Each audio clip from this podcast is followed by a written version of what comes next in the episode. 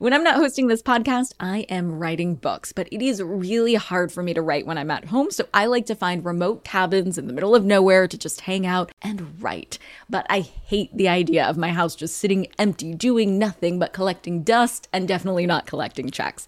And that's why I'm an Airbnb host. It's one of my all time favorite side hustles. Other popular side hustles are awesome too, don't get me wrong, but they often involve big startup costs. By hosting your space, you're monetizing what you already have access to. It doesn't get easier than that. And if you're new to the side hustle game and you're anxious about getting started, don't worry because you're not in this alone. Airbnb makes it super easy to host. I mean, if I could do it, you could do it. And your home might be worth a lot more than you think. Find out how much at airbnb.com/host.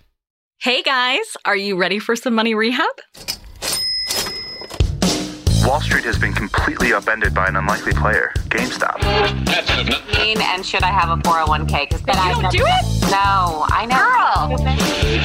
You think the whole world revolves around you and your money? Well, it doesn't.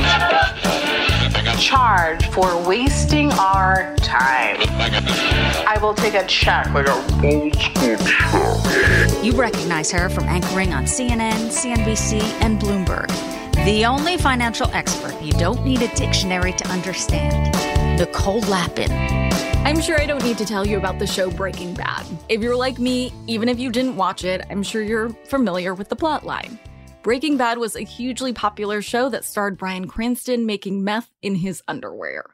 The whole cooking meth thing started because Bryan Cranston's character was diagnosed with cancer and couldn't afford treatment. When I read about the show, I couldn't get past the fact that a believable premise of a show set in the most powerful country in the world is that someone needs to sell drugs in order to afford life saving healthcare. In Canada, where there's universal healthcare, Breaking Bad would be like one episode. Bryan Cranston's character diagnosed with cancer. He gets treatment. Boom, the end. But because the show was set in the United States, there needs to be five seasons of absolutely hellish circumstances. The kicker is that Breaking Bad is actually pretty believable. Healthcare is expensive and only getting more expensive in the US, which means that Americans are shouldering more and more medical debt. Right now, there's $140 billion of medical debt outstanding in the United States. To tackle the topic of navigating medical debt and bringing on a special guest, Shelly, welcome to Money Rehab.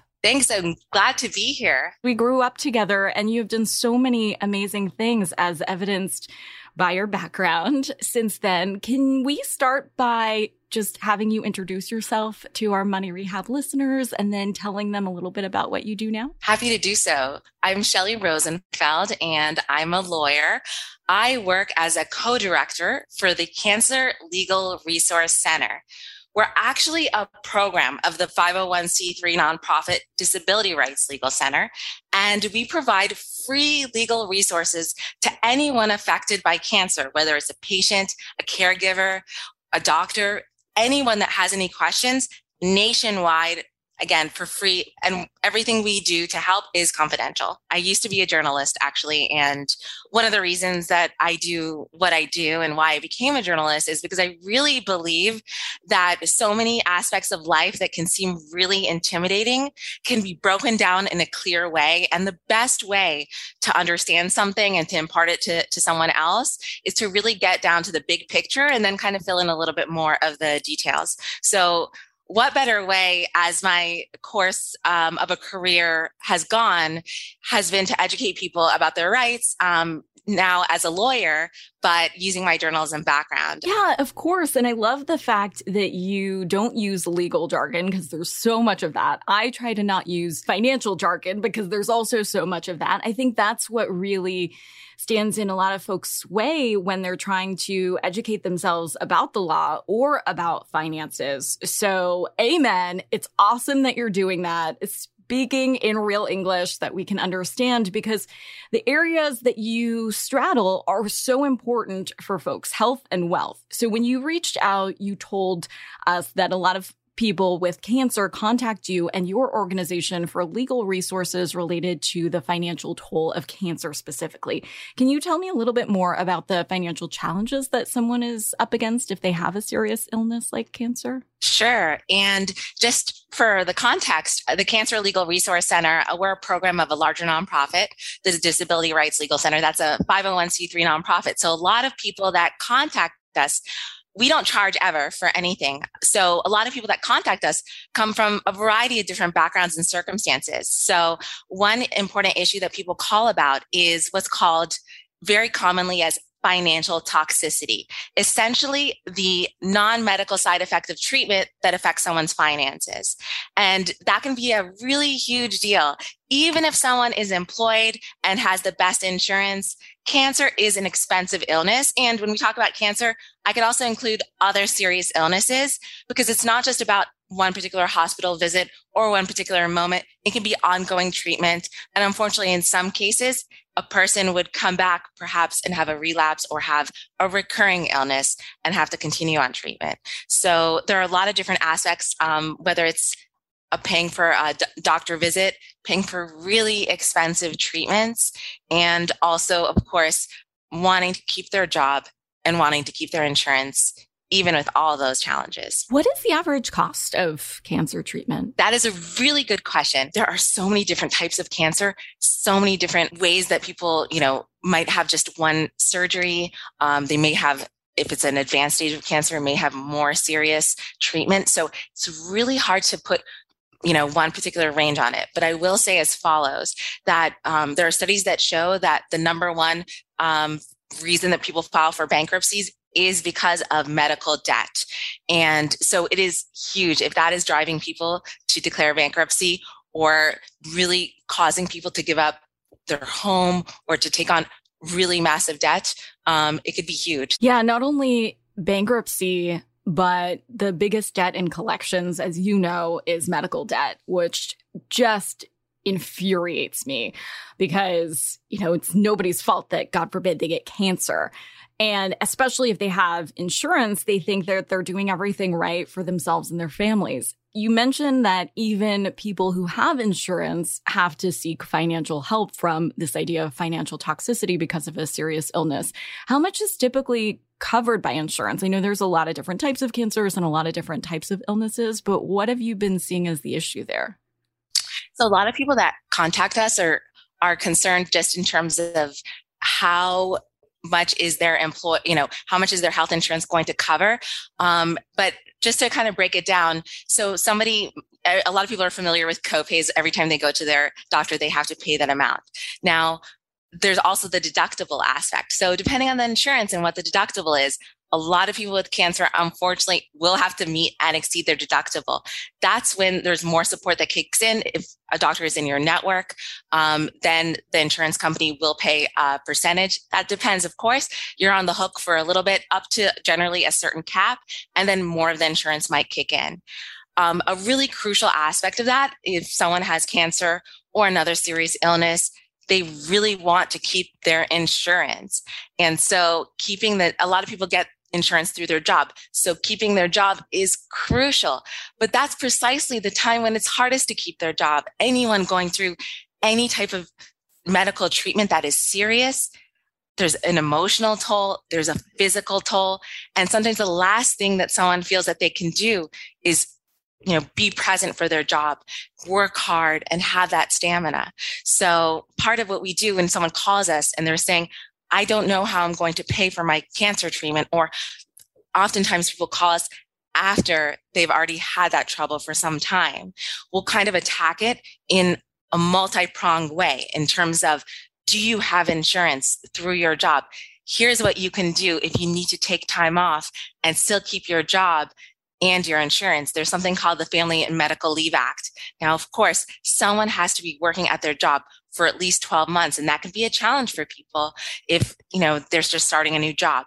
But if someone does have a job that they've been at for 12 or more months and they need to take additional time off to get treatment, they can keep their health insurance and their job open for 12 weeks. Their employer has to do that. They're not going to get paid. And that's obviously a huge challenge.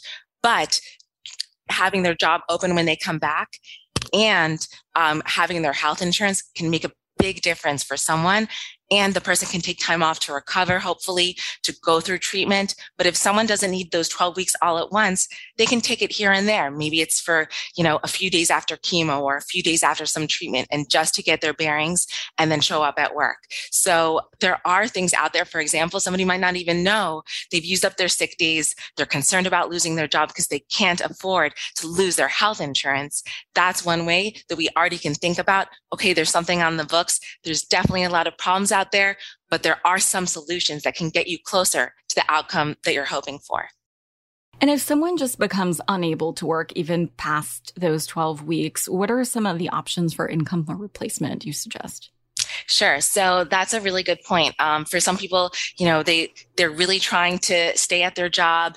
Um, their job has accommodated them. Um, they've used up their sick days. They've used up their FMLA, and now there's their doctor is telling them, or maybe even at the outset, their doctor is telling them, this is the, what the treatment roadmap looks like. You never know, but it looks like you're not going to be able to work for perhaps uh, 12 months or longer. So there's something through the Social Security Administration, and a lot of people might be looking at their paycheck um, each time and seeing money coming out for Social Security. Well, this is where um, you might find out a little bit more. There's something called um, SSDI and S- SSI. Now, they're they both basically use the same definition of disability, um, where essentially it's someone that can't work, um, either a physical or mental impairment for 12 or more months. So a lot of people might not know that, you know, certainly a serious illness can, can come into play. Um, but social SSDI is social security disability insurance. And if you've worked for five over the last 10 years and paid social security taxes, and that can be whether you're working for someone else or on your own, the amount that you get will be based in part on your work history and your income. So it does range, um, but that's something that will, you know, you you won't be at your job, but you'll you will be getting money from the government to pay.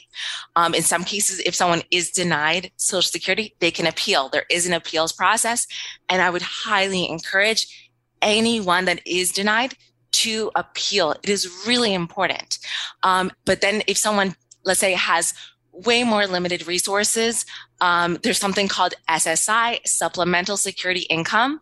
Um, it is for someone who's disabled um, and has limited income and resources. That is another route. If somebody doesn't have that work history or is, for example, um, does you know is, has minimal resources, that will also um, be an option that someone can pursue. Social Security income, and so if someone is concerned about long term not being able to work, I would highly suggest looking into those. Um, and also, I should mention some states have their own short term disability programs. So that is also something to look at. I talk about the federal baseline, but states can always go beyond that. So it's worth just taking a quick look. And what I always believe, especially when someone has a serious illness, if there is one person that you trust, whether it's a family member, a friend that wants to help and says, how can I help?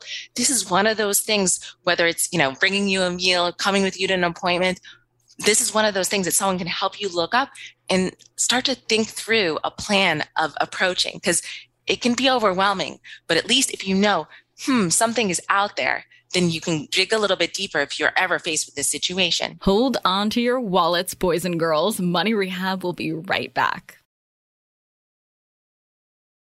Now for some more money rehab. Of course, I am a big fan of negotiating everything, including medical debt.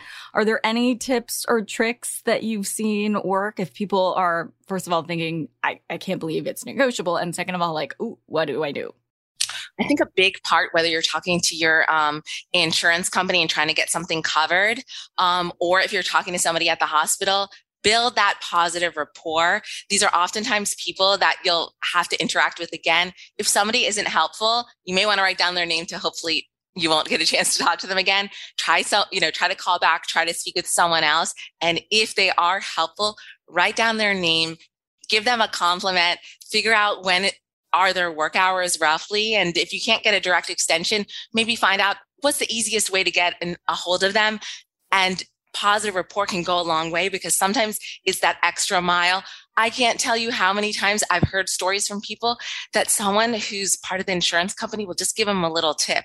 You know, they usually deny this on the first try, but if you appeal, there's a good chance they'll approve it. Or did you ever think about calling your doctor's office and seeing if your medication from the pharmaceutical company has a patient assistance program, they'll just throw out some little helpful tips, just like you're talking to a friend. We're all human beings after all. And sometimes if you just tell them, you know, I'm going through a lot right now. I could, if there's anything else, try, you know, have those gears running, try to, you know, help me out. If there's any other program, they might just they might just remember something that they had forgotten and they know you really appreciate it. So having that rapport also saves you the time of explaining your situation again. Oh, I talked to you yesterday about such and such. And you don't have to go through the whole timeline. Write things down too. I mean, I, I know that someone dealing with even not a serious illness, you know, we forget. And it's important to say, well, you know, we talked about this yesterday um, at around this time, and you know, here's what we covered. And having that can kind of help someone uh, refresh their memory. And if they've told you something's covered, maybe you could, you know, work beyond that and get get that indeed covered. So um, I think that's a huge um, aspect of just remembering who you're talking to and getting someone that's helpful. In your experience, it seems like you've seen a lot of debt collectors show some sympathy for cancer patients. Yes, and certainly, you know, once it goes to collections, there are um, there are rules in place where a collector can't call and harass someone in the middle of the night. There are laws out there. Um, certainly, if someone is saying that you owe something with, I think, uh, from collections or identifying themselves as such, ask to see it in writing. I think that's huge because a lot of times when someone's accumulating medical debt and feeling overwhelmed, it just feels like the world is turning against you and everything that can go wrong will. So if someone calls and says, you got to pay this or the hospital won't talk to you again, you might just think it's true. Whereas, you know, it's wrong. And and so I would say ask to see it in writing. Say, you know, okay, um, I'd like to just make sure to review everything. Make sure that they send it to you so you can see if it's legitimate or not. Don't give out information just because someone's asking for it. Try to find a little bit more and see if it's someone who's taking advantage or if someone um, really is just you know, a scammer and, and isn't even a collection. So I, I think that there's a lot out there that people, especially vulnerable people that, that may owe some money um, and think that, you know, they're dealing with so much, they just want to pay off collections make sure that it's legitimate and you know if they're if they're calling out weird hours or making uh, very serious threats. There are laws to protect consumers out there. And so these are all all types of things that that hopefully someone just knows that are out there. And if they feel like something's wrong they can look a little bit deeper and find out those solutions. The clients that you meet with are in such dire straits. You mentioned that many of your clients go through bankruptcy.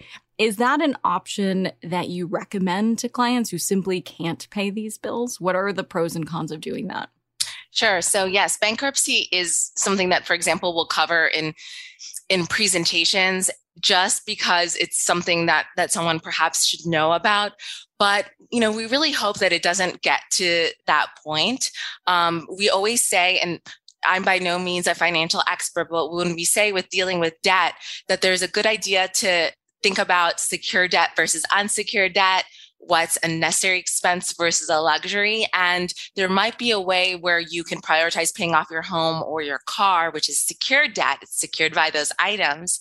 Whereas a medical bill that isn't is unsecured debt, um, paying off what you need to, again, not neglecting it completely so that it would prevent you from getting care, but maybe figuring out a way how to manage that while you prioritize your expenses and hopefully can avoid going into bankruptcy. I also recommend someone looking into COVID related protections if they ever come up for pa- pandemic protections.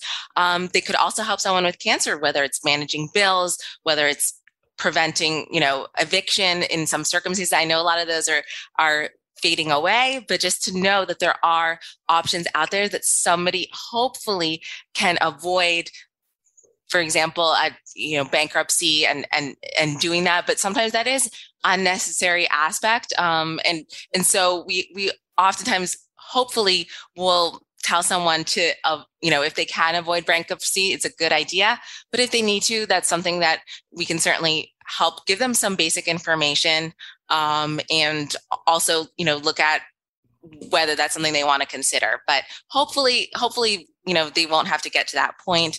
At least by then they're prioritizing expenses. They're looking, maybe there are some types of organizations that can provide some financial assistance out there. So you guys are the only ones that are really free. I can say that we are really free. Um, not, there are other organizations that, that don't charge. We don't provide financial support. We don't send anyone a check for $500 to help pay for treatment, but we can do research about other organizations. I will say also, if someone feels like they need a lawyer, we provide uh, resources about legal aids in that person's area if someone's low income. So, for example, you know, you someone might feel like they need to talk to a lawyer um, for some kind of appeal, or if they're dealing with issues at work where they need some accommodations, and their employer is treating them really differently because they need to take time off for treatment, for example. So we will oftentimes refer to someone um, to a legal aid in someone's area where we know that they'll there might be a very nominal charge or just even free if the person qualifies. We also have something kind of neat where we have something called a professional panel where lawyers across the country volunteer pro bono uh, to give half hour for free consultation for someone that comes to the CLRC the Cancer Legal Resource Center for help. Now, if somebody wants to work long term with that lawyer, they can work something out for them.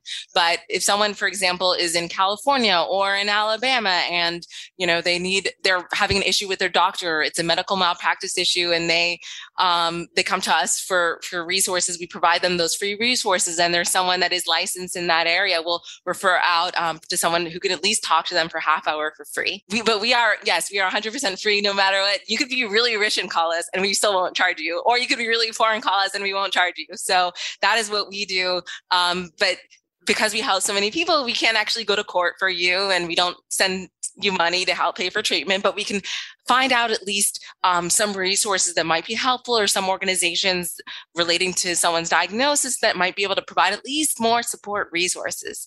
It can take a long time, but hopefully you know you can at least avoid the scams and hopefully find out more support talk to people that have a similar diagnosis if you feel comfortable through those support organizations find out what they've done.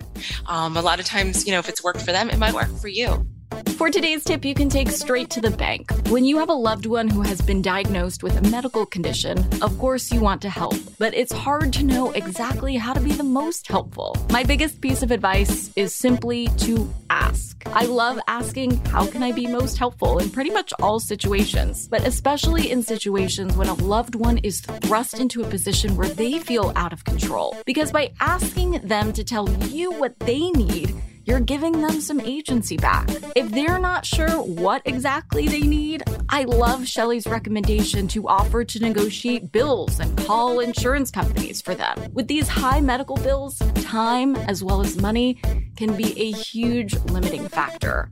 So give your loved one a helping hand and some time back. If you're interested in learning more or even getting some aid from Shelly's organization, you can follow the link in the show notes.